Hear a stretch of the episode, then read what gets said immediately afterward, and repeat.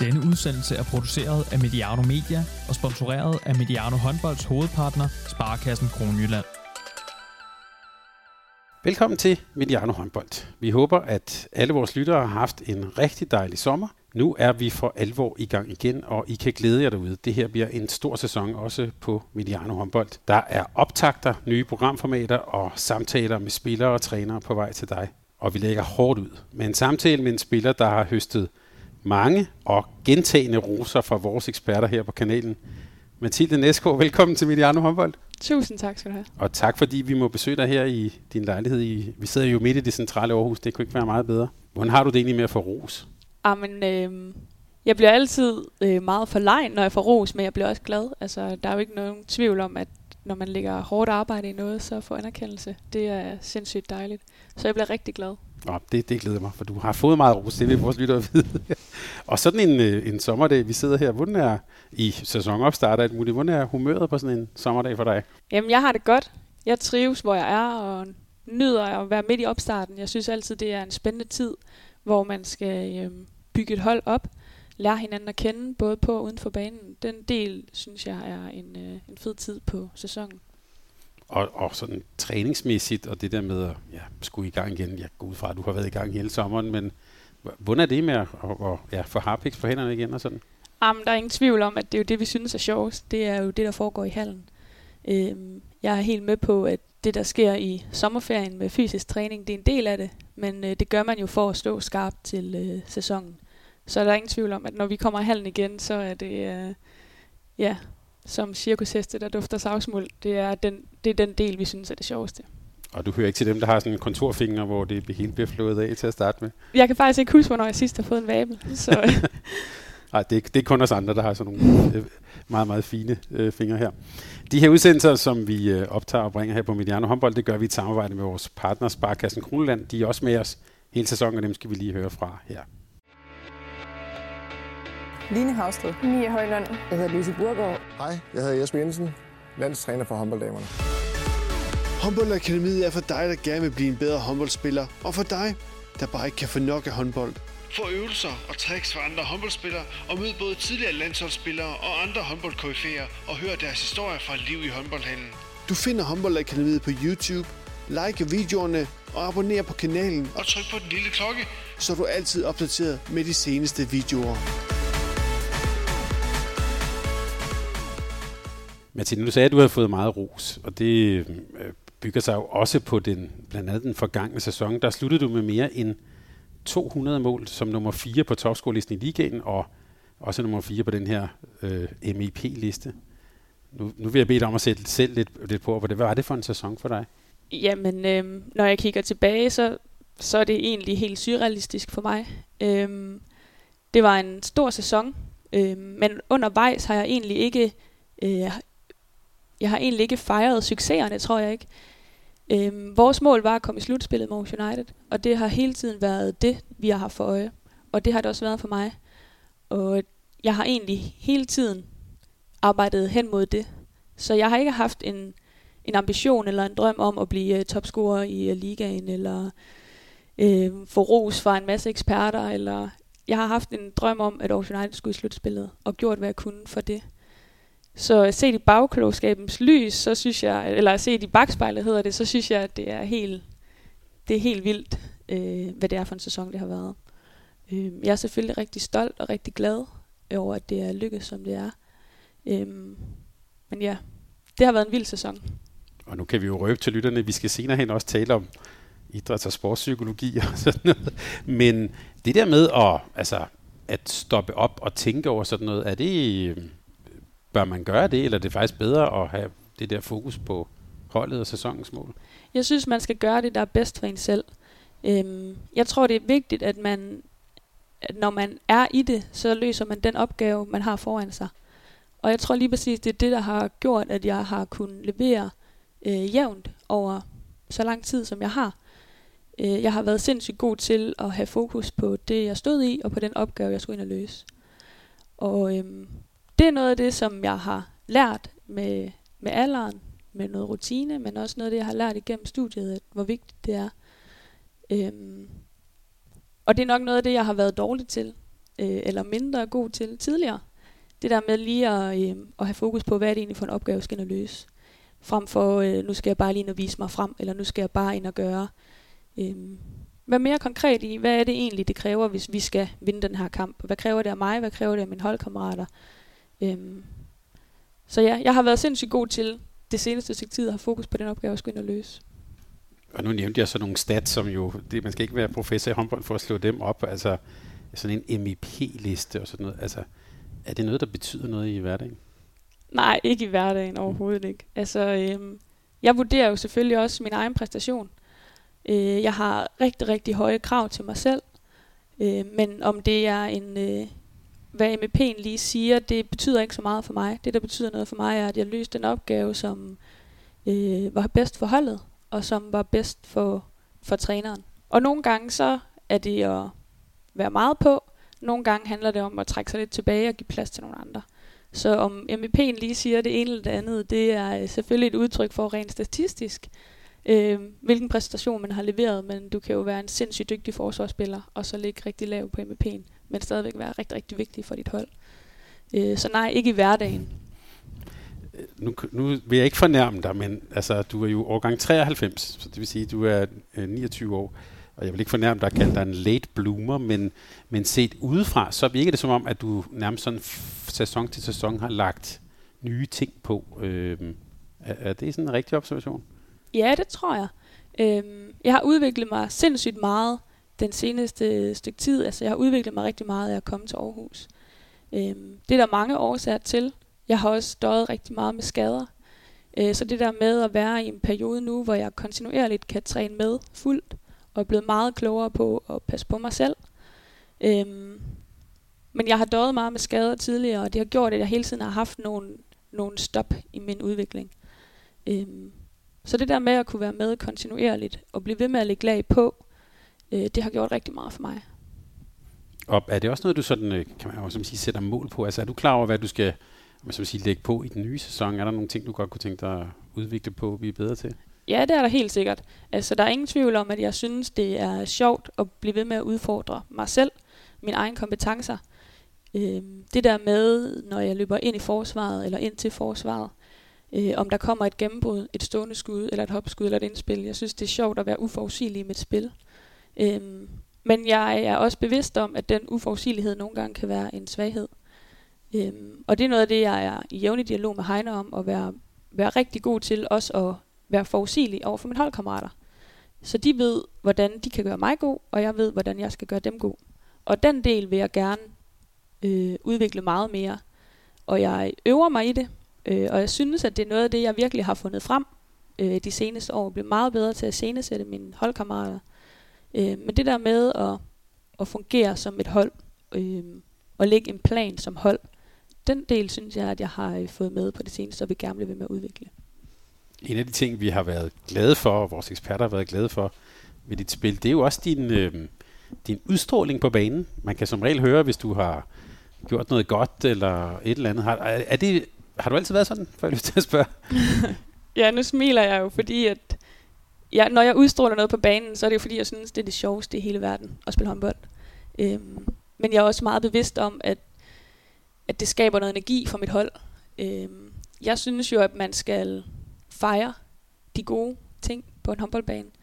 Øhm, og det prøver jeg også at fortælle mine holdkammerater, hvorfor skal jeg fejre dit mål, hvis ikke du selv gør det? Og når jeg siger sådan, så er jeg også nødt til at fejre min egen. Mm. Øhm, men jeg synes, at det er en vigtig del af det at spille håndbold, øh, og udstråle, at man faktisk godt kan lide det. Øh, jeg trives bedst i det, og jeg præsterer bedst, når jeg får lov at udstråle. Men jeg har også et voldsomt temperament, og den del har jeg nok, øh, har jeg nok fået vendt mere og mere efterhånden, som jeg er blevet ældre, til øh, udstråling positivt. Hvor jeg måske tidligere har haft lidt svært ved at finde ud af, hvordan jeg skulle øh, udtrykke mig. Øh, jeg har altid været vild og voldsom på en håndboldbane, men jeg er blevet bedre til, at det kommer positivt ud. Og det tror jeg også for mine holdkammerater, øh, at bidrage rigtig meget til holdet. Og så er jeg jo glad for, at det bliver lagt mærke til. Jeg synes, det er vigtigt, at vi som i kvindesporten har et produkt, som, som vil blive set. Og øh, hvis, hvis jeg skulle sidde og se en håndboldkamp, så gider jeg da heller ikke at se på nogen, der bare synes, at de er der for at være der, øh, så vil jeg også se, at de synes, det er fedt, og de elsker det. Øh, så det er også, jeg er også bevidst om at udstråle, at øh, jeg synes, håndbold er det sjoveste i hele verden. Men stort temperament, er det, altså, at hvis vi går tilbage i tiden, er det også noget, som du siger, du har vendt det til noget positivt? Er det også noget, hvor man har kunnet tire dig måske tidligere hen, eller kunne ramme dig på en eller anden måde? Jeg tror, mange har forsøgt, men jeg tror også øh, på mange områder, at jeg er bedst, når jeg får lov til at, øh, at have det her temperament med mig. Og det er jo noget af det, som, øh, som en trænertype som Heine har været rigtig god til, og også at i talesæt, at man må gerne være lidt vild og voldsom, man må gerne øh, udtrykke sig. Øh, det er der plads til, øh, så længe det ikke går ud over holdkammeraterne. Og, øh, og det, det synes jeg egentlig, øh, at jeg har lykkes godt med nu. Men jeg tror ikke, jeg tror ikke at øh, jeg tror ikke, der er så mange, der kan lykkes med at tire mig. Jeg bliver som regel bedre, når jeg får lidt tæsk. Øh, så får jeg bare endnu mere lyst til at give igen. Det er ligesom at skyde Niklas Sandin i hovedet. Det er en meget dårlig idé. ja. Men jeg synes nu også, Mathilde, nu jeg lige tænker tilbage, du fortalte det her.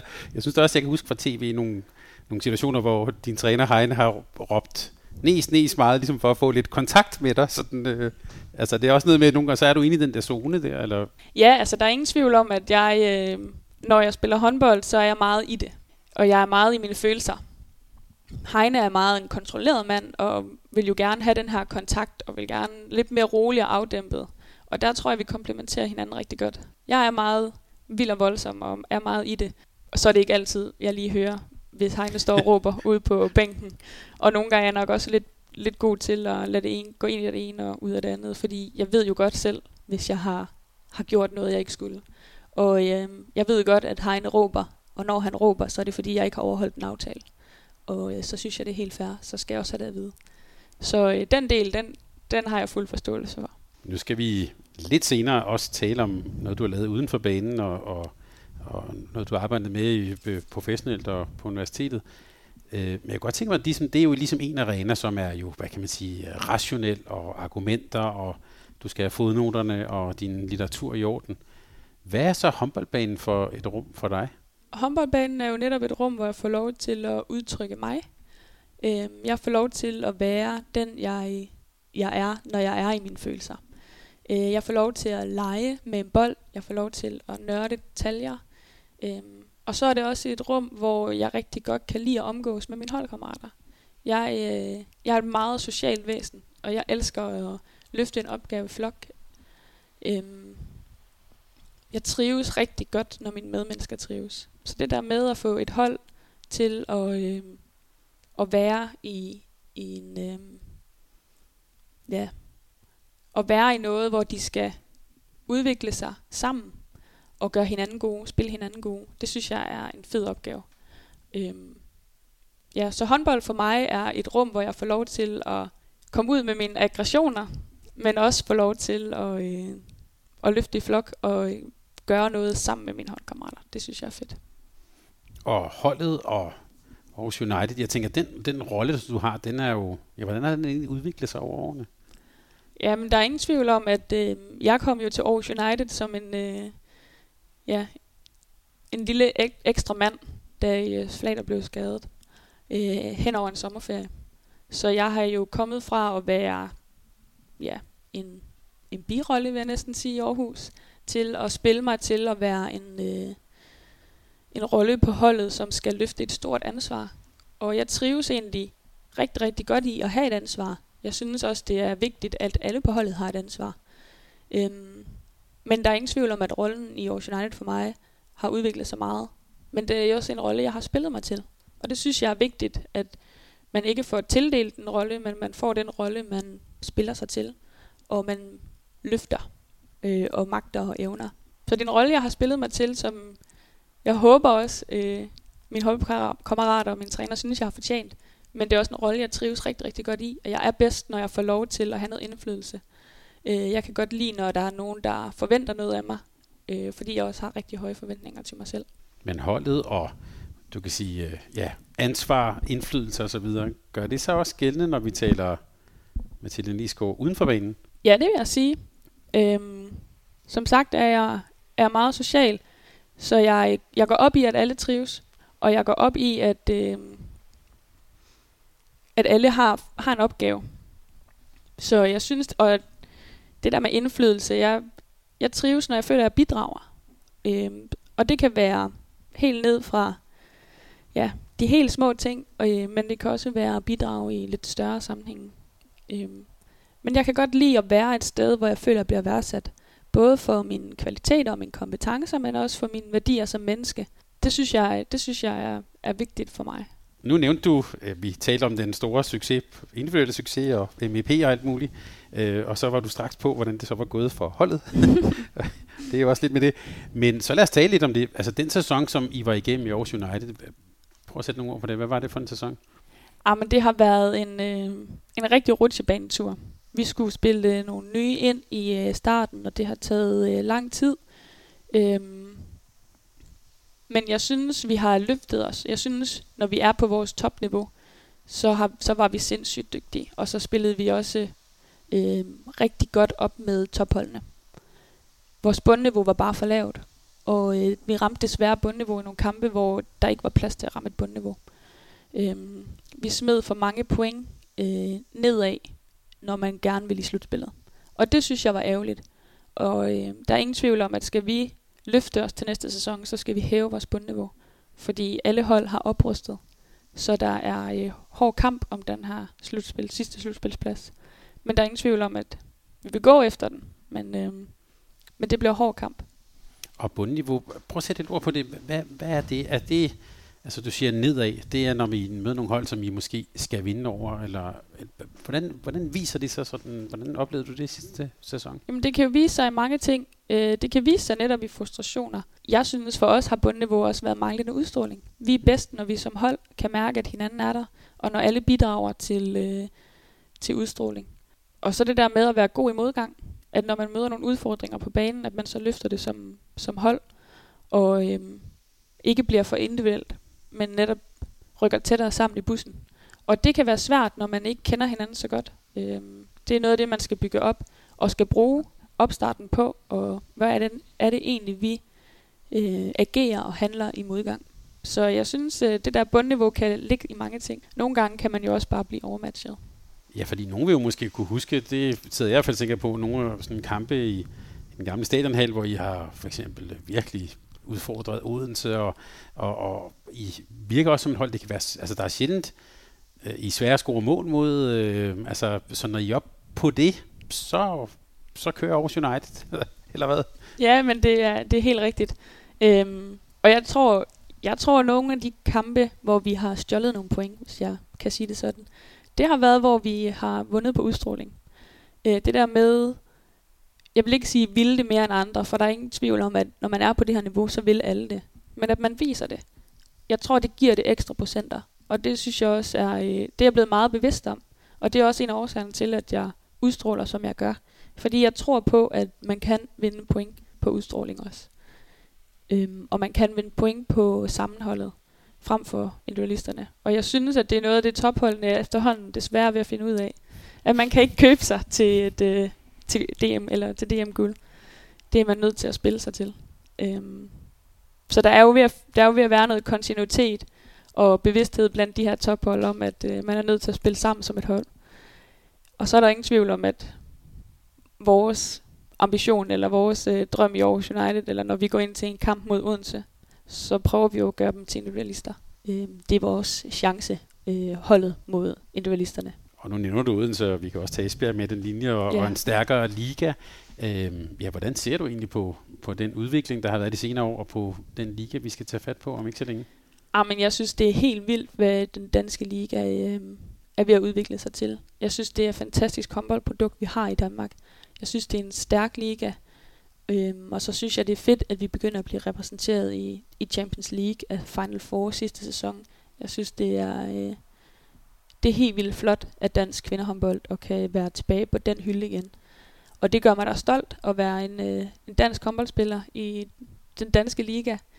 Jeg synes, det er, øh, jeg synes, det er en fed liga, og øh, vi tiltrækker mange udlændinge, så vi bliver også matchet hele tiden. Jeg har i hvert fald ikke behov for at skal til en øh, udenlandsk liga for at blive matchet. Jeg synes, øh, jeg synes, jeg bliver matchet rigeligt i den danske liga. Du kan jo blandt andet glæde dig til at skulle spille over for Nord Mørk. Og, Ja, lige Bare for at præcis. nævne en. Øhm, men det her med, altså, ja, udlandet, og nu har du spillet jo i den danske liga en del år. Bliver man aldrig træt af at sætte sig ind i bussen og køre hen til de samme haller, du har været i mange gange? Og Nej, altså jeg bliver aldrig træt af det. Og jeg synes, bliver man træt af det, så synes jeg selvfølgelig, man skal søge noget andet. Øhm, så jeg håber da, at den dag, at jeg bliver træt af det, at jeg enten stopper, eller finder på noget andet at lave, eller udfordrer mig selv. Men, men nej, indtil videre, så, øh, så er jeg ikke blevet træt af det. Jeg, øh, jeg synes, det er fedt, og jeg kan godt lide, at, at holdene hele tiden udvikler sig. Og jeg synes jo, den danske liga er et rigtig godt eksempel på, at, at man kan flytte rigtig meget på kort tid. Så øhm, jeg synes, det er fedt, og, øh, at der kommer blandt andet en Nordmørk, så det lige pludselig er en ny spiller, jeg skal forberede mig på. Det gør rigtig meget ved Esbjerg som hold, så, øh, så selvfølgelig kender jeg mange af spillerne, men, men det, jeg skulle forberede sidste sæson, det er, det er helt sikkert noget andet end det, der kommer i år. Så jeg synes, at, at ligaen udvikler sig hele tiden, og ja, jeg elsker det. Men du har jo så også valgt at, ja, du valgte at forlænge med Aarhus håndbold til 2025, og ja, tage flere år her. Hvor, hvorfor det? Ja, men jeg øh, trives rigtig godt i Aarhus, og øh, jeg tror ikke, jeg har din, den store øh, den store længsel efter at skal prøve noget. Jeg har øh, jeg har haft mange gode år i, øh, i håndbolden, men jeg har også haft rigtig mange år, hvor jeg har været øh, skadet. Jeg har haft mange år, hvor jeg ikke har nyt håndbolden lige så meget, som jeg gør nu. Og øh, set i bagspejlet, så fortryder jeg det rigtig meget. Fordi lige nu, der øh, synes jeg jo, at jeg lever håndbolddrømmen. Ja. Jeg har det godt, og øh, der bliver sat pris på den, jeg er som person. Øh, men også på de kompetencer, jeg har på håndboldbanen. Og øh, det betyder rigtig meget for mig. Og jeg, når jeg trives, så præsterer jeg også meget bedre. Og øh, den del er jeg blevet meget mere bevidst om. Der er ingen tvivl om, at øh, jeg kunne godt have søgt noget andet. Men jeg tror ikke, at mine øh, kvaliteter var kommet til udtryk øh, i samme grad, hvis jeg havde gjort det. Hvad er det, du fortryder? Jamen, jeg har nok, øh, jeg har nok haft lidt for, for store, det kan man ikke sige, for jeg synes, man skal have store ambitioner. Men øh, for mig har der kun været øh, et mål, da jeg var ungdomsspiller, og det var at komme på landsholdet. Øhm, og det var egentlig også mit eneste mål, da jeg blev seniorspiller. Og jeg glemte lidt i den øh, længsel efter at komme på landsholdet, glemte jeg nogle gange at nyde, at jeg spillede håndbold. Øhm, og det synes jeg bare er sindssygt vigtigt, at man gør, at man stopper op og er god til at, at sætte ord på og, og snakke om, hvorfor er det egentlig, jeg bruger så meget tid på det. At, at landsholdet ikke er det, den eneste lykke i at spille håndbold. Men, øh, men det at være professionel var jo også min drøm. Og den del, den glemte jeg lidt. Og øh, ja, så, så lige nu lever jeg min, min håndbolddrøm. Øh, skulle Jesper Jensen ringe, så ville jeg hellere end gerne også, øh, også på landsholdet. Det er der ingen tvivl om. Men øh, jeg lever min håndbolddrøm, og jeg niver mig selv i armen over, at øh, jeg har det liv, jeg har. Og at jeg kan bidrage til en, en by og et, en klub, som brænder for talentudvikling, øh, brænder for at være øh, et, et projekt i, i Danmarks næststørste by. Det, øh, det synes jeg er helt vildt fedt at være en del af. Og jeg tror på, at Aarhus United kan udvikle sig. Og den del vil jeg også gerne være en del af. Så det der med at være i en klub, der også tænker udvikling, og ikke bare tænker øh, pokaler, eller tænker øh, store præstationer øh, her og nu, øh, det kan jeg helt vildt godt lide. Nu skal du passe på, hvad du ønsker dig, fordi vores ekspert, Martin Albertsen, han mener jo, at Jesper skal ringe til dig, men, men det kan vi tage en anden dag.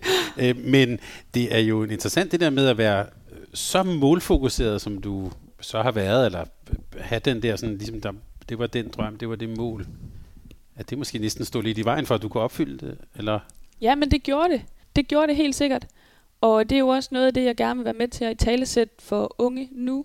At det der med, vær i det, nyd det, øh, du skal nok nå det. Øh, jeg kan jo se, nu sidder jeg som 29-årig og ja, har måske haft, ja det tør jeg godt at sige, min bedste sæson. Det troede jeg ikke, jeg skulle, skulle nogensinde opleve. Så jeg synes, det der med at, at være i det, det har egentlig været øh, det, der har gjort, at jeg har præsteret, som jeg har. At jeg bare har nyt at være håndboldspiller. Og det har også gjort, at jeg har glemt at fejre det undervejs, fordi jeg har bare været i det og nyt det. Så kommer tingene lidt mere af sig selv. Men hvis man står op hver dag og har et øh, mål om at at komme på landsholdet, men man, ikke, man aldrig rigtig er bevidst om, hvorfor man gerne vil, eller hvad skal der til for at komme derhen, og glemmer lidt at, at nyde og trives øh, der, hvor man er, så tror jeg heller ikke på, at man når det. Det har jeg i hvert fald lært, at der er, der er andet end, i livet end, end landsholdet. Og håndbold er så meget mere end, end landsholdet. Øh, selvom jeg ikke troede det, da jeg var ungdomsspiller. Øh, og selvom jeg stadigvæk har store ambitioner med min sport, og mm, jamen, så lever jeg den drøm, jeg gerne vil, vil leve nu. Og det får jeg fuldt ud opfyldt i Aarhus. Hvor kom den drøm fra? Er det lille Mathilde i Tjøring, der har siddet og set landsholdet? Eller hvor? Ja, er du tosset, mand? Jeg har set så meget håndbold. Øh, min far, han øh, optog øh, stort set alle kampe i IKA Sporting og Slagelse og Viborg spillede. Og når jeg så kom hjem fra skole, så sad jeg og så optaget håndboldkampe. Og jeg elskede at komme i hallen, og jeg havde en øh, drøm om at blive IKA Sporting-spiller. Men jeg havde ikke en drøm om at komme til udlandet. Jeg havde en drøm om at være og være i IKA Sporting hele min karriere. Og øh, vinde alt, hvad der kunne vindes med dem. Og så havde jeg selvfølgelig en drøm om at komme på landsholdet, ligesom de jernhårde ladies var. Øh, så jeg tror, at der plantede sig en, en inderlig barndomsdrøm i mig, øh, da jeg så de her jernhårde ladies. Og jeg var sikker på, at det skulle jeg nok opnå. Men, øh, men jeg glemte, mens jeg var i det, at, øh, at håndbold var meget mere end, end bare at det at komme på landsholdet. Du må undskylde, men du giver mig altså et billede af en, øh, den der indætte vilje, øh, kæmpe temperament, øh, noget, der, hvor man bare skal en masse ting, og når du så på en eller anden måde giver lidt mere slip på det, eller bliver, ja, måske også bare lidt mere moden, så lykkes det. Ja, men fuldstændig. og jeg ærger mig over, at jeg ikke har fundet ud af det noget før. At, øh, at nogle gange, så skal man give slip og slappe lidt af, så skal tingene nok løse sig. Men jeg, har, jeg havde så, så dårlig tålmodighed. Og øhm, ja, så har jeg jo selvfølgelig også døjet med skader, der har sat en stopper for det. Og har haft det perioder, hvor jeg tænkte, det kan også bare være lige meget. Men når alt kommer til alt, så har jeg fundet ud af, at håndbold har, har givet mig enormt meget. Og jeg vil gerne være med til for unge talenter og, og hjælpe dem med at, at sætte ord på, hvorfor de selv bruger så meget tid på håndbold. Øhm, og hvorfor er det så vigtigt at komme på landsholdet? Fordi jeg tror, at når man ved, hvorfor man gør det, så, så tror jeg, at man nok skal nå, nå målet. Men det glemte jeg undervejs. Du er jo øh, samme, og tilhører samme årgang som blandt andet Katrine Heindel og Louise Burgård, som vi også har haft med i samtaler her. Og Øh, blandt andet øh, Louise Burgo har jo fortalt lidt om, øh, man kan sige, et eller andet præstationsmiljø, som i hvert fald i perioder ikke har været så godt for hende. Hvad var det for et, for et miljø, han har sagt, eller sådan en kultur, I, I har gjort af, eller I mødte der? Øh, jamen, som du siger, eller som Louise siger, at det var et præstationsmiljø, og øh, du blev hele tiden målt og varet på dine præstationer, på øh, hvor mange mål du scorede, og øh, hvilket hold du spillede på. Og når alt kommer til alt, så, øh, så trives jeg faktisk ikke så godt i det der præstationsmiljø. Øh, jeg kan helt vildt godt lide, at, øh, at, at man arbejder hen imod noget og sætter sig et mål, og jeg er meget ambitiøs, og jeg er øh, en, en vinder ud over alle grænser. Øh, men jeg slog mig også lidt på præstationskulturen. Og øh, jeg, jeg tror ikke, jeg forstod, at det var en del af det. Øh, også at have nedtur. Jeg havde rigtig svært ved, at, at håndbold også var øh, skader, øh, og ikke bare øh, store præstationer og de jernhårde ladies. Øh. Og derfor vil jeg også gerne være med til at i tale at, at det her, det, men, det mentale, man er også nødt til at være moden til at træde ind på den scene, hvis man skal lykkes. Og det tror jeg ikke, jeg var. Øhm, det er heldigvis blevet med tiden, og slapper lidt mere af nu. Og øh, så kommer det hele også. Men jeg vil gerne være med til at tale sætte, at, at det kræver noget mentalt også, at man træder ind i en, øh, en seniorverden. Øhm, fordi det gør bare lidt mere ondt det hele. Men så lad det være broen til det, vi, til det, vi skal tale om nu, øh, Mathilde. Fordi ved siden af det at spille håndbold og score 204 mål og så videre, så har du jo faktisk også øh, øh, læst på universitetet, og du blev færdig som kandidat her i, i den her sommer, så det må have været et travlt forår med med både at skrive og, og, og skulle også præstere på banen. Hvordan har det egentlig været sådan det her med at studere samtidig med, at man er professionel håndboldspiller? Jamen, jeg kan rigtig godt lide at studere. Jeg kan godt lide at øh, bruge hovedet øh, på noget andet end bare håndbold. Og øh, der er ingen tvivl om, at jeg har haft øh, travlt. Jeg er også uddannet fysioterapeut. Øh, så der har været perioder i min håndboldkarriere, hvor der har været rigtig travlt. Men jeg har også brugt det at læse eller studere øh, som et øh, øh, som en pause fra jeg har haft en periode, hvor jeg var korsbåndsskadet, øh, hvor jeg kunne lægge ekstra ind på mit studie. Øh, og det har givet mig rigtig meget at føle, at jeg bidrager et andet sted. Fordi jeg kan godt lide at øh, jeg kan godt lide at bidrage, og jeg synes det er vigtigt, at der er noget at stå op til. Og, øh, så det der med at have noget indhold i min hverdag, der ikke bare er håndbold og ikke bare er præstationer, øh, det synes jeg, øh, det fungerer rigtig godt for mig.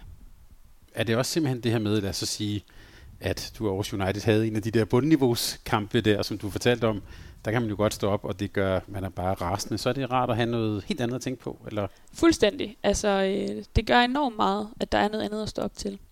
Øhm, men jeg også, og det har jeg jo lært af min kandidat, vi har haft nogle fag, der har gjort, at jeg er blevet meget mere reflekterende over min egen øh, håndboldkarriere, øh, og min egen øh, udvikling, da jeg var et ung talent. Øh, men jeg har også fået nogle redskaber med, som jeg har været sindssygt god til at implementere i, øh, i min karriere nu. Øh, det her med, at jamen, nedtur er bare en del af sporten. Jeg er ikke blevet en dårligere håndboldspiller, fordi jeg ramte mit bundniveau i går. Til gengæld så er der en ny kamp igen. Der har jeg muligheden for at, at bevise, at det er faktisk ikke det, jeg gerne vil stå for som håndboldspiller. Det er jeg blevet meget bedre til. Hvor jeg måske tidligere har haft tendens til at, at, at grave lidt dybere. Så, øh, og der kan jeg bruge studiet til, eller, eller studierne til at, at få hovedet på noget andet. Og det kan være, at vi til lytterne skal sige, øh, hvad er det egentlig, du blev kandidat i? Jamen, jeg har fået en kandidat i, øh, i idræt med et speciale, eller lavet sådan en specialiseringslinje i konkurrence og eliteidræt. Så jeg har haft rigtig meget med talentudvikling og sportspsykologi blandt andet, og præstationsoptimering. Øhm, og har meget specificeret mig inden for håndbold, øh, fordi det er den del, jeg synes er sjov og holde sporten.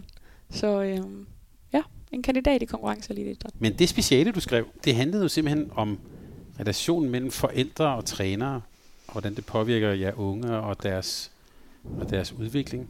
Hvorfor valgte du det emne? Jeg gik jo i mange overvejelser, da jeg skulle skrive det her speciale. Jeg synes, øh, jeg var blevet bevidst om igennem studiet, at det her med forældre, øh, det havde enorm stor betydning på øh, ens, tal- ens talentudvikling. Øh, at forældrene var en kæmpe ressource, og det har mine forældre også været for mig. Og det har jeg ikke rigtig været bevidst om. Så jeg synes, det her med forældreroller var enormt interessant. Og så hørte jeg tilfældigvis en podcast her, øh, hvor der var en, en træner, der sagde, at han ville gerne være ungdomstræner, men det skulle være for forældreløse børn. Og så, så slog det mig bare, at der er jo måske en problematik her, hvis trænerne egentlig godt er bevidste om, at forældrene har en kæmpe ressource for øh, de her børn, men alligevel så vil man hellere ekskludere dem, end man vil, man vil have dem ind. Og jeg hørte flere øh, sige, at når, når vores øh, børn træner, så må forældrene ikke sidde og kigge på. Og i bund og grund kan jeg faktisk godt forstå trænerne, fordi forældrene jo er enormt engageret og øh, vil gerne blande sig. Øh, men jeg tror ikke på, at man kan ekskludere forældrene på den måde. Jeg tror, øh, og det har jeg jo også fundet ud af, at det kan man ikke. Øh, at forældrene bliver nødt til at være en del af det. Så det der med at, at i tale sætte det her som en, en relation, øh, det tror jeg bare er enormt vigtigt. Øh, så derfor blev det relation imellem træner og forældre og undersøge, hvad er det egentlig, øh, den har betydning for spillerne, og hvad er det egentlig, der kendetegner øh, en god relation, og hvad er det så for nogle barriere, der gør, at, at øh, relationen bliver udfordret, eller der opstår nogle konflikter. Øhm, så det satte jeg mig for at finde ud af. Det lyder umiddelbart som et område, hvor jeg tænker, det kan der være mange meninger om, men var det et område, hvor der i forvejen var noget viden, forskning? Øh? Jamen det var det, der var en, lidt interessant, fordi øh, når man taler talentudvikling, så er ligesom kernen i talentudvikling, det er relationen mellem træner, spiller og forældre. Det er ligesom sådan en trekant imellem de tre. Og der var enormt meget forskning på træner-spiller-relationen, og enormt meget forskning på forældre- og spillerrelationen. og så var der bare et hul, øh, et videnshul i øh, træner, eller det er træner-spil, nej, træner-forældre-relationen. Så ja, det var rigtig svært at finde noget om. Og derfor tænkte jeg, at jamen, der er, der er noget her, som i praksis er en udfordring, men som forskningsmæssigt ikke er blevet taget højde for. Øhm, og øhm, jeg har også fundet, at der er ligesom et generationsskifte. Øhm, der er en artikel, der kalder det et generationsfænomen faktisk, at forældre bare er mere engageret i, øh, i unges organiserede sport. Øhm, de ser det som en del af deres øh, af god opdragelse at være der og være engageret og, og, og bidrage. Så øhm, udviklingen er jo sket øhm, ja, over tid, men også ret hurtigt. Jeg tror ikke rigtig, at trænerne har fulgt med den udvikling. At, øh, jeg tror rigtig mange trænere har svært ved at forstå, hvorfor forældrene skal være der. Øh, og jeg ved bare fra mig selv, at mine forældre har været der, men ikke i samme grad, som, som jeg tror forældre er i dag. Så der er sket en, en, en stor udvikling, og jeg tror, man er nødt til at omfavne den, og der tror jeg heller ikke, forskningen har kunne følge med. Øhm, så det er et generationsfænomen, at forældre er mere engageret i ungdomssporten i dag, end de har været tidligere. Ja, jeg sidder og tænker, jeg er så de der en 17-18 år ældre end dig. øhm, da jeg var spillet håndbold, altså, der var forældrene der jo slet ikke. Mm. Så er det simpelthen, altså over årene, er det så bare, hvad kan man sige, tiltaget, man ser det også som en del af forældrerollen at være aktiv i børnenes fritidsliv? Ja, fuldstændig. Og denne her artikel, som jeg faldt der beskrev det her, eller fandt, der beskrev øh, generationsfænomenet, sagde jo også, at, at mange af de forældre, der, der øh, er der, har selv haft rigtig gode oplevelser med ungdomssporten, og vil gerne give sine oplevelser videre til deres børn. Og derfor engagerer de sig meget mere for at øh, bibeholde børnene i sporten. Øh, køre dem til træning, øh, sidder og ser på, øh, bærer kage og frugt og sådan alle de der ting, som jeg synes er enormt vigtige, og som jeg synes, man forældre skal bidrage med. Men der er også nogen, der kommer til at overinvolvere sig, øh, og har rigtig svært ved og, øh, grænsen med, hvor meget man skal involvere sig. Øh, og det er jo nogle af de ting, hvis, hvis trænerne som udgangspunkt tænker, at forældrene skal slet ikke være en del af det, og så man oplever forældre, som hele tiden vil snakke i håndbold, eller hele tiden vil øh, har en god idé, eller så, så opstår der måske lidt et crash. Øh, ja. Så at tage fat i, hvordan kan man så udnytte forældrenes ressourcer, fordi de har en enorm ressource, og de er vigtige, og øh, jeg ved også, at DHF øh, værdsætter og øh, ja, taler for, at de her sportsforældre skal bidrag og skal bakke op og støtte, og vi, kan, vi har ikke noget talentudvikling i Danmark, hvis ikke vi har forældre, der bakker op. Øhm, men at finde ud af, finde en eller anden måde på, hvorpå man sådan kan finde en middelvej, hvor man bruger ressourcerne, men uden at man ja, som, som træner føler, at nu bliver det, nu bliver det for meget. Og den, den træner, du refererede til, som satte dig lidt i gang, øh, det her med de forældreløse børn, det er jo et godt billede. Hvad er årsagen til, at en træner siger sådan?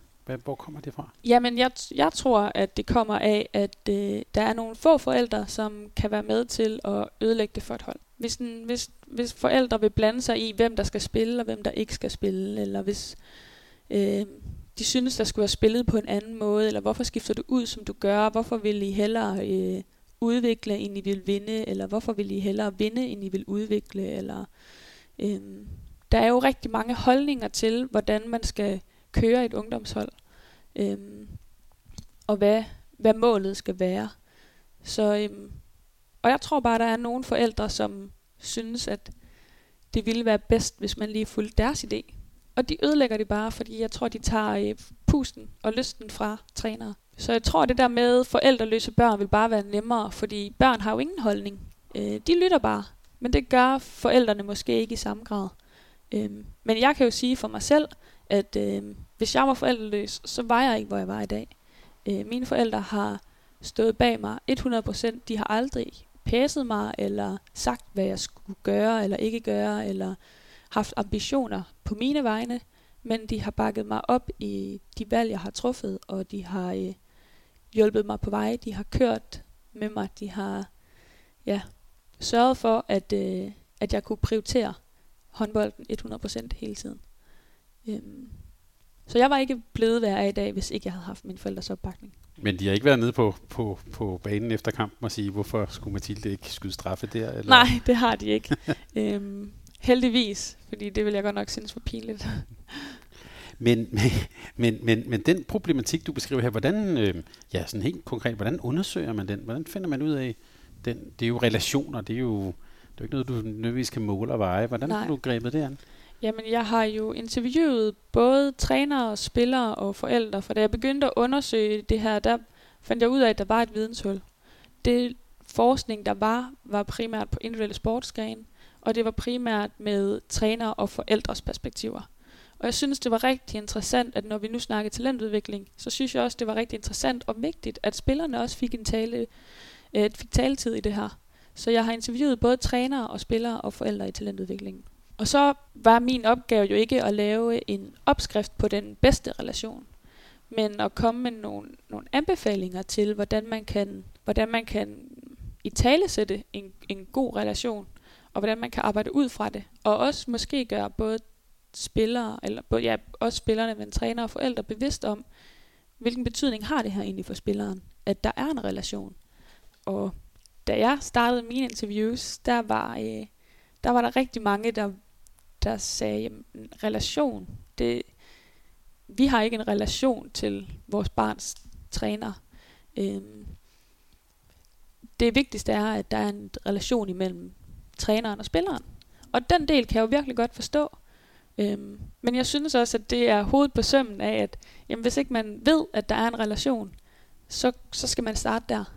Øhm, fordi det er der, og det er nok en, en, øh, en ikke i talesat relation, og bare sådan en, jamen, den er der bare. Men man skal ikke være i tvivl om, at, og det viser studiet også, at spillerne er meget bevidste om, hvordan øh, forældre og træner interagerer med hinanden og de er, øh, det betyder rigtig meget for dem, at relationen er god. Og der, men der er ingen tvivl om, at dem, jeg har talt med, har umiddelbart haft gode op, øh, oplevelser med træner-spiller, øh, nej, med træner-forældre-relationen.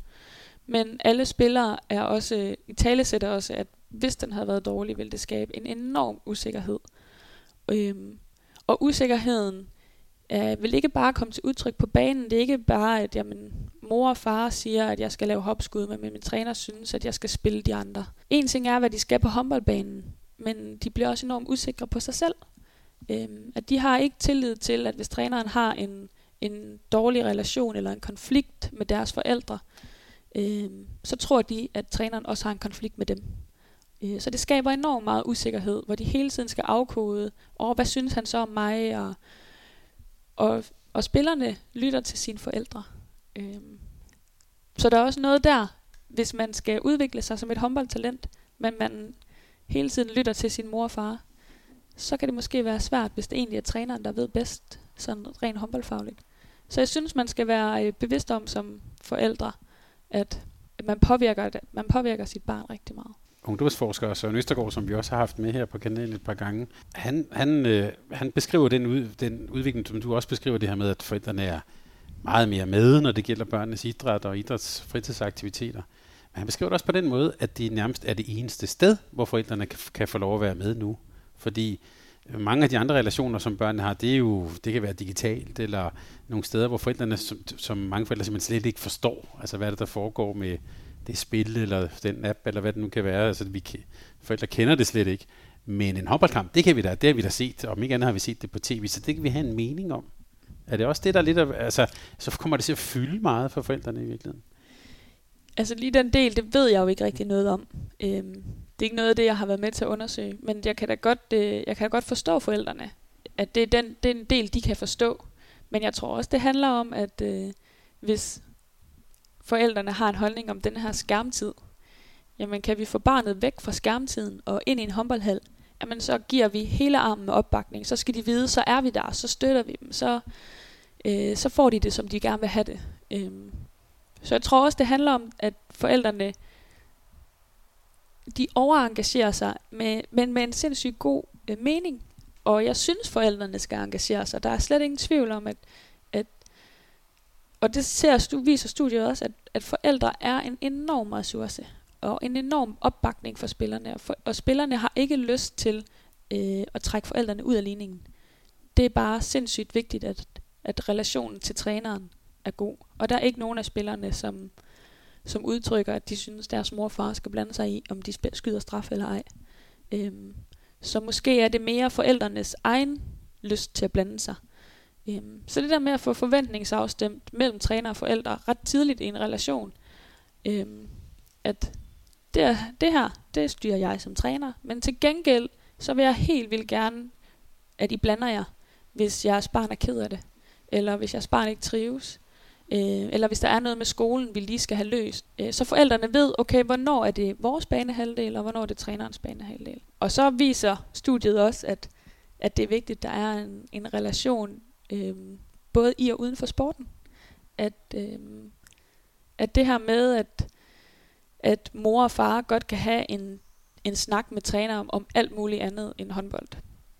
Så ser barnet også, eller spilleren, også sin træner i, en, i et andet setup. Og det er med til at nedbryde den distance. Og så kan træneren bruge den dialog og den tillid, der er fra forældrenes side til os at øh, komme tættere på spilleren og, øhm, og have endnu mere indflydelse på spillerens udvikling. Så man kan godt spille hinanden gode i den her relation, mere end man skal, øh, man skal se hinanden som, som en konkurrent, eller som en part, der ikke øh, vil spilleren det bedste. For der er ingen tvivl om, at det er både træner og forældre er to sindssygt øh, store ressourcepersoner for spilleren. Og spilleren øh, har brug for og behov for, hvis man skal udvikle sig og, og have en lige god tilknytning, eller lige god, det er måske så meget sagt, men have en enormt god tilknytning til både sin træner og til sine forældre. Og hvis der hele tiden er lidt konflikt, så bliver, øh, så bliver spilleren den her lille barn i midten, som ikke ved, om skal jeg lytte til min træner, eller skal jeg lytte til min mor og far. Øhm, og det, det, det giver mistrivsel, og det gør, at de mister lysten til at blive ved med at udvikle sig og blive i sporten. Og dem genstandsfeltet, dem du har undersøgt, var, øh, du sagde, det var nogle i talentudviklingen? Ja, det er jo 17. Okay. Så, så det, det er så også nogen, der vil sige, du, dem du har talt med, det er nogen, der kan man sige, er dygtige, er på vej. Kan man også gå så langt som til at sige, at de var måske ikke kommet at der til, hvor de er nu, hvis ikke det var fordi, de havde, altså at forældrene faktisk også har hjulpet dem på vej dertil, eller, eller hvad? Altså, det er jo ret interessant, men det er måske en helt anden snak. Men øhm, af de spillere, jeg har talt med, jeg har talt med fire spillere, der har øhm, tre af dem haft deres forældre som ungdomstrænere, eller børnetrænere. Og øh, den sidste, har, hvis forældre har begge to spillet, spillet håndbold selv. Øhm, så det er jo forældre, der er enormt engageret i sporten. Øh, det betyder ikke, at forældrene har en masse forstand på håndbold, øh, men det betyder, at de, øh, de bidrager til foreningslivet og til øh, deres barns udvikling. Men det gør også, at, at alle pigerne er, øh, er meget tilknyttet deres, eller meget, øh, ja, tæt, har en tæt tilknytning, tilknytning til deres forældre, og bruger dem meget i, øh, i hverdagen. De bruger dem om, til planlægning og ja, til konfliktløsning. Øh, og noget af det, der er, kan være en barriere for den her gode øh, relation imellem træner og forældre, det er jo, at i bund og grund har begge parter et, et mål om, at spillerne skal udvikle selvstændighed. Og forældrene, eller trænerne kan se forældrene som en barriere for spillernes udvikling af selvstændighed. Men spillerne er bare så afhængige af deres forældres opbakning, hvis de skal føle sig selvstændige. Øhm, Spillerne tør kun at gå til deres træner, hvis forældrenes opbakning er der. Hvis forældrene siger, det her, det synes jeg, vi skal snakke med din træner om. Øh, og hvis deres forældre er klar til at gribe dem igen. Så der skal ikke, forældrene skal ikke øh, tage spillernes ord i munden og gå til træneren, men, men man skal være bevidst om, at den her udvikling af selvstændighed, den er forældrene også med til at fordre, og de er ikke kun en barriere for den. Nu mødte du så de her ja, unge, unge, unge kvinder på 17, du har været der selv. Hvordan, øh, ja, jeg har sagt, hvordan var det møde, men også, øh, hvad, hvad kunne være nogle forskelle eller ligheder fra, det er jo trods alt kun 12 år siden, men, men alligevel at møde dem? Ah, men jeg var jo, øh, det var rigtig fedt at møde pigerne, og øh, jeg blev næsten kastet helt tilbage til dengang jeg selv var ungdomsspiller. Øh, det er jo svært at sige, fordi de her fire spillere er også meget forskellige. Øhm, og der er ikke nogen opskrift på, hvad der er en, en god øh, relation imellem spillere og forældre, men jeg kunne helt sikkert kende mig selv og mine holdkammerater i de her forskellige relationer, øh, og de her forskellige former øh, at have forældre på. Øh, noget kunne jeg 100% øh, identificere mig selv med, og noget øh, lå lidt mere fjern for mig. Øh, men jeg synes, det er et rigtig godt eksempel på, at, at alt, skulle jeg til at sige, øh, at alt kan føre til toppen. Øh, der er ikke nogen opskrift på, hvordan forældre skal være, eller hvordan en spiller skal bruge sine forældre. Nogle er, er mere afhængige af sine forældre, øh, end andre er. Øh, men der er ikke noget, der er rigtigt og forkert. Det, der bare er vigtigt, er, at man er, man er bevidst. Men jeg hører dig egentlig også sige, at en af de ting, som du kommer frem til, det er, det er at der ligger en stor opgave, i, måske virkelig for træneren, altså til at, at dels den der forståelse, der handler om, at forældrerollen måske har forandret sig, men også at, øh, at det der med at opbygge en relation, altså man kan ikke bare sige, jeg vil have forældreløse børn, eller øh, de skal blive væk, eller sådan. Altså, så det er vel en, ja, det er en stor træneropgave. Det er en enorm træneropgave. Og øh, det er faktisk også noget af det, der viser sig som en barriere i, øh, i, min specia- i mit speciale, at øh, der er rigtig store, jeg vil næsten sige krav til træneren, øh, og faktisk ikke særlig store krav til deres øh, faglighed, men i større grad til deres øh, personlighed, deres sociale kompetencer. Øh, det er enormt vigtigt, at man som træner øh, tør at spørge ind og engagere sig i spillernes liv ved siden af håndbolden. Øhm, man kan ikke bare sige som, som træner, at jeg skal bruge øh, 10 håndboldspillere. Øhm, man skal bruge 10 unge mennesker, øh, som man gerne vil udvikle til at blive rigtig dygtige håndboldspillere. Men det kræver også, at man tager højde for, at, øh, at de har noget uden for banen, og at de har nogle forældre, man ikke, man ikke bare kan øh, skære ud af ligningen, fordi forældrene betyder så meget for de her spillere. Øhm, så det kræver enormt meget af trænerne, og jeg synes, det er vigtigt, at man som træner er sin opgave bevidst. Øhm, og så tror jeg også, at det er vigtigt, at man som træner kender sig selv og sine egne styrker og svagheder, så man er god til at, øhm, at finde nogle mennesker omkring sig. Det kan være en holdleder eller en assistenttræner, eller det kan også være nogle forældre, man siger, kan I ikke stå for at arrangere nogle sociale arrangementer for det her hold? Øhm, så man som træner er god til også at uddelegere nogle opgaver og sige, det er det her, jeg er helt vildt god til. Men så, øhm, så har jeg et netværk af mennesker, som er, er god til at omfavne nogle af de andre ting. Sådan at der bliver taget højde for det hele.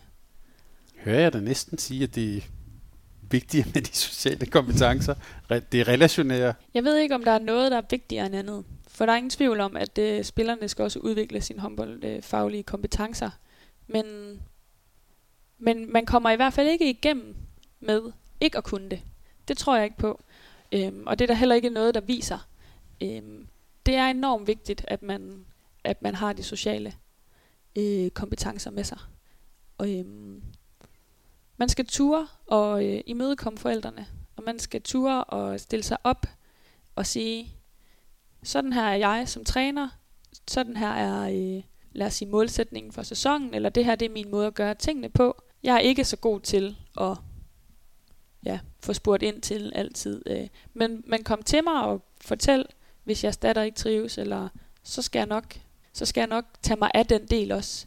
Men jeg tror, det er vigtigt, at man er, man er vidst om som træner, hvad sine kompetencer er.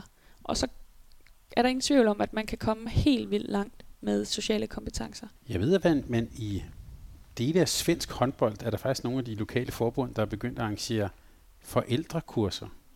Altså hvor man hiver dem ind og fortæller lidt, altså lidt om deres rolle som forældre. Jeg tror, det kommer sig af nogle sådan dårlige oplevelser og sådan noget.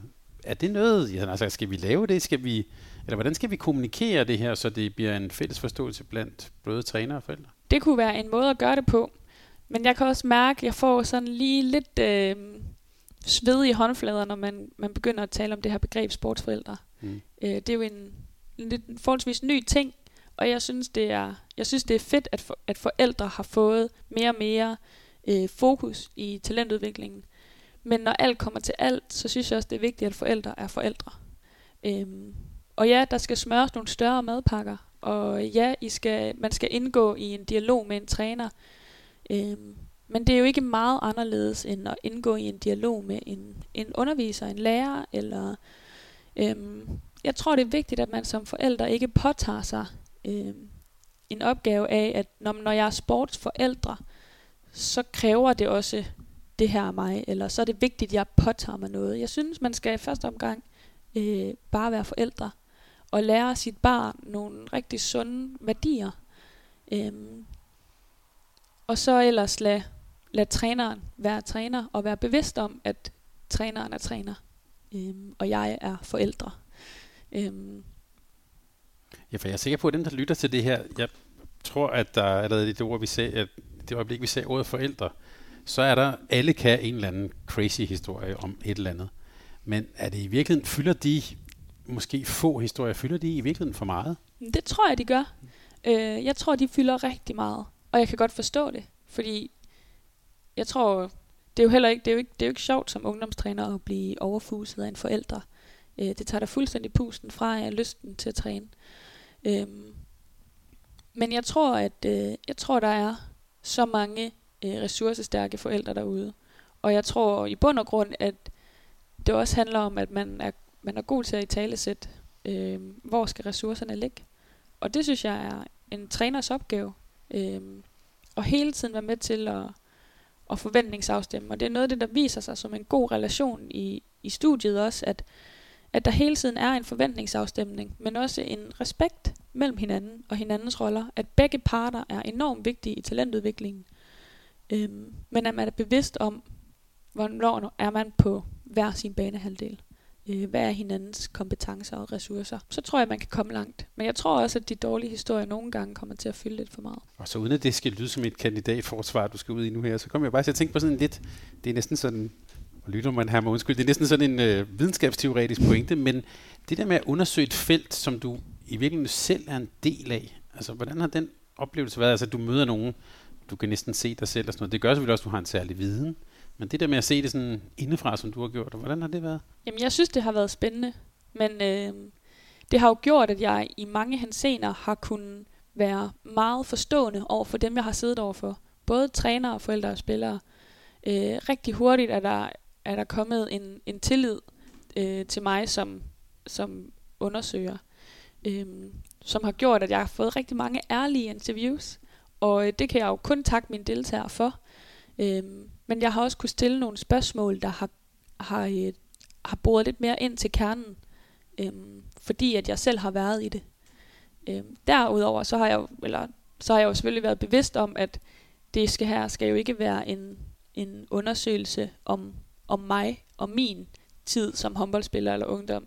Det er jo øh, i bund og grund bare for at komme med et øh, billede af, hvordan ser det egentlig ud, hvad er det, hvad er det, der opleves rundt omkring. Og det er jo et lille bitte udsnit af håndbold Danmark, jeg har undersøgt af fire forældre, fire, øh, to trænere og fire spillere. Det er jo, det er jo så lille en del af, af dansk håndbold. Øhm, men det har været enormt interessant at dykke ned i og komme tæt på min egen verden et eller andet sted. Øhm, det har været lærerigt og, øh, og givende at blive klogere på, på noget af det, jeg selv har været en del af. Og jeg synes også, at det hjælper mig jo også til at bidrage til det miljø, jeg selv har været en del af, og som jeg faktisk har sat rigtig meget pris på. Øhm, og jeg vil gerne være med til at, at udvikle de unge talenter, der er i håndbold Danmark. Jeg synes, det er enormt vigtigt, at vi bliver ved med at dygtiggøre os øhm, i Dansk Håndboldforbund. Øhm, og det synes jeg jo, at, at jeg er med til at bidrage nu. Og så bare her til sidst, Mathilde, den øh, viden og indsigt, du har fået her, hvordan skal det ud at leve? Jeg ved, du fortalte lige før vi gik på, at du, du er ude og, og arbejder med det her allerede. Hvordan, ja, hvordan skal du arbejde videre med det her? Jamen, øh, først og fremmest har jeg jo nogle ting i min kalender, nogle datoer i min kalender, hvor jeg skal ud og holde nogle oplæg for elitetrænere i nogle elitekommuner på tværs af sportsgrenen. Og ligesom være med til at danne rammerne for at i talesæt, hvordan kan man imødekomme forældre. Øhm, så skal jeg også ud og holde nogle oplæg for forældre. Øh, jeg tror også det der med, at der kommer en øh, udefra, som kender gamet, har været i sporten, har været i talentudviklingsmiljøet, øh, kommer og i talesætter nogle problematikker, så det er ikke bare en træner, der står med løftet pegefinger, og forældrene sidder med armene over kors, men at der kommer en og ligesom åbner op for et øh, samtaleemne. Øh, det der med, at der er nogen, der er med til at, at i talesæt, at det her er enormt vigtigt, det, øh, det er vigtigt, og det, det vil jeg rigtig gerne ud og være med til at, øh, ja, at skabe en debat. Og alle forældre, der har været med på et forældremøde, så tænker jeg på, at det bliver en af de mere interessante dem her. Det håber jeg i hvert fald. det er godt. Og Mathilde, til sidst, øh, vi står foran en, en, en stor sæson. Hvad skal vi forvente os af dig og Aarhus United i den kommende sæson? Ja, hvad skal vi forvente? Jeg tror, det bliver en, øh, en sæson med, med gang i. Altså, jeg tror, det bliver... Jeg synes, der er mange hold, der, er, der har oprustet. Og øh, der er ingen tvivl om, at vi, vi bliver udfordret maksimalt.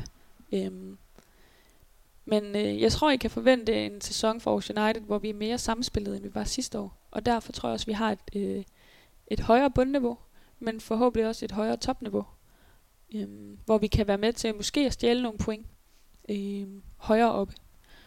Øhm, så det håber jeg virkelig meget. Og så øh, kan I forvente lige så meget øh, udstråling og gang i stadionhallen, som der altid er, og som jeg beundrer Aarhus øh, og stadionhallen for, for jeg synes, det er den fedeste hjemmebane.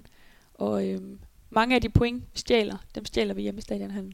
Så øh, jeg håber, at der kommer en masse tilskuere. Og masser af udstråling, det lover du? Det lover jeg. Det vil vi simpelthen bare glæde os til. Tak fordi vi må komme og besøge dig. Ja, og tak, der, det er vel på sin plads at ønske god sæson. Ja, tak. Tak, Mathilde. Tak fordi du lyttede til en podcast af Mediano Håndbold. Hvis du kunne lide udsendelsen, så husk at abonnere på Mediano Håndbold, der hvor du hører podcasts. Så får du den seneste udsendelse serveret direkte til dig. Du må gerne fortælle dine venner om os, og husk at følge os på Facebook, Twitter og Instagram. Mediano Håndbold kan lade sig gøre, takket være Sparkassen Kronjylland. Vi har gået hånd i hånd siden foråret 2018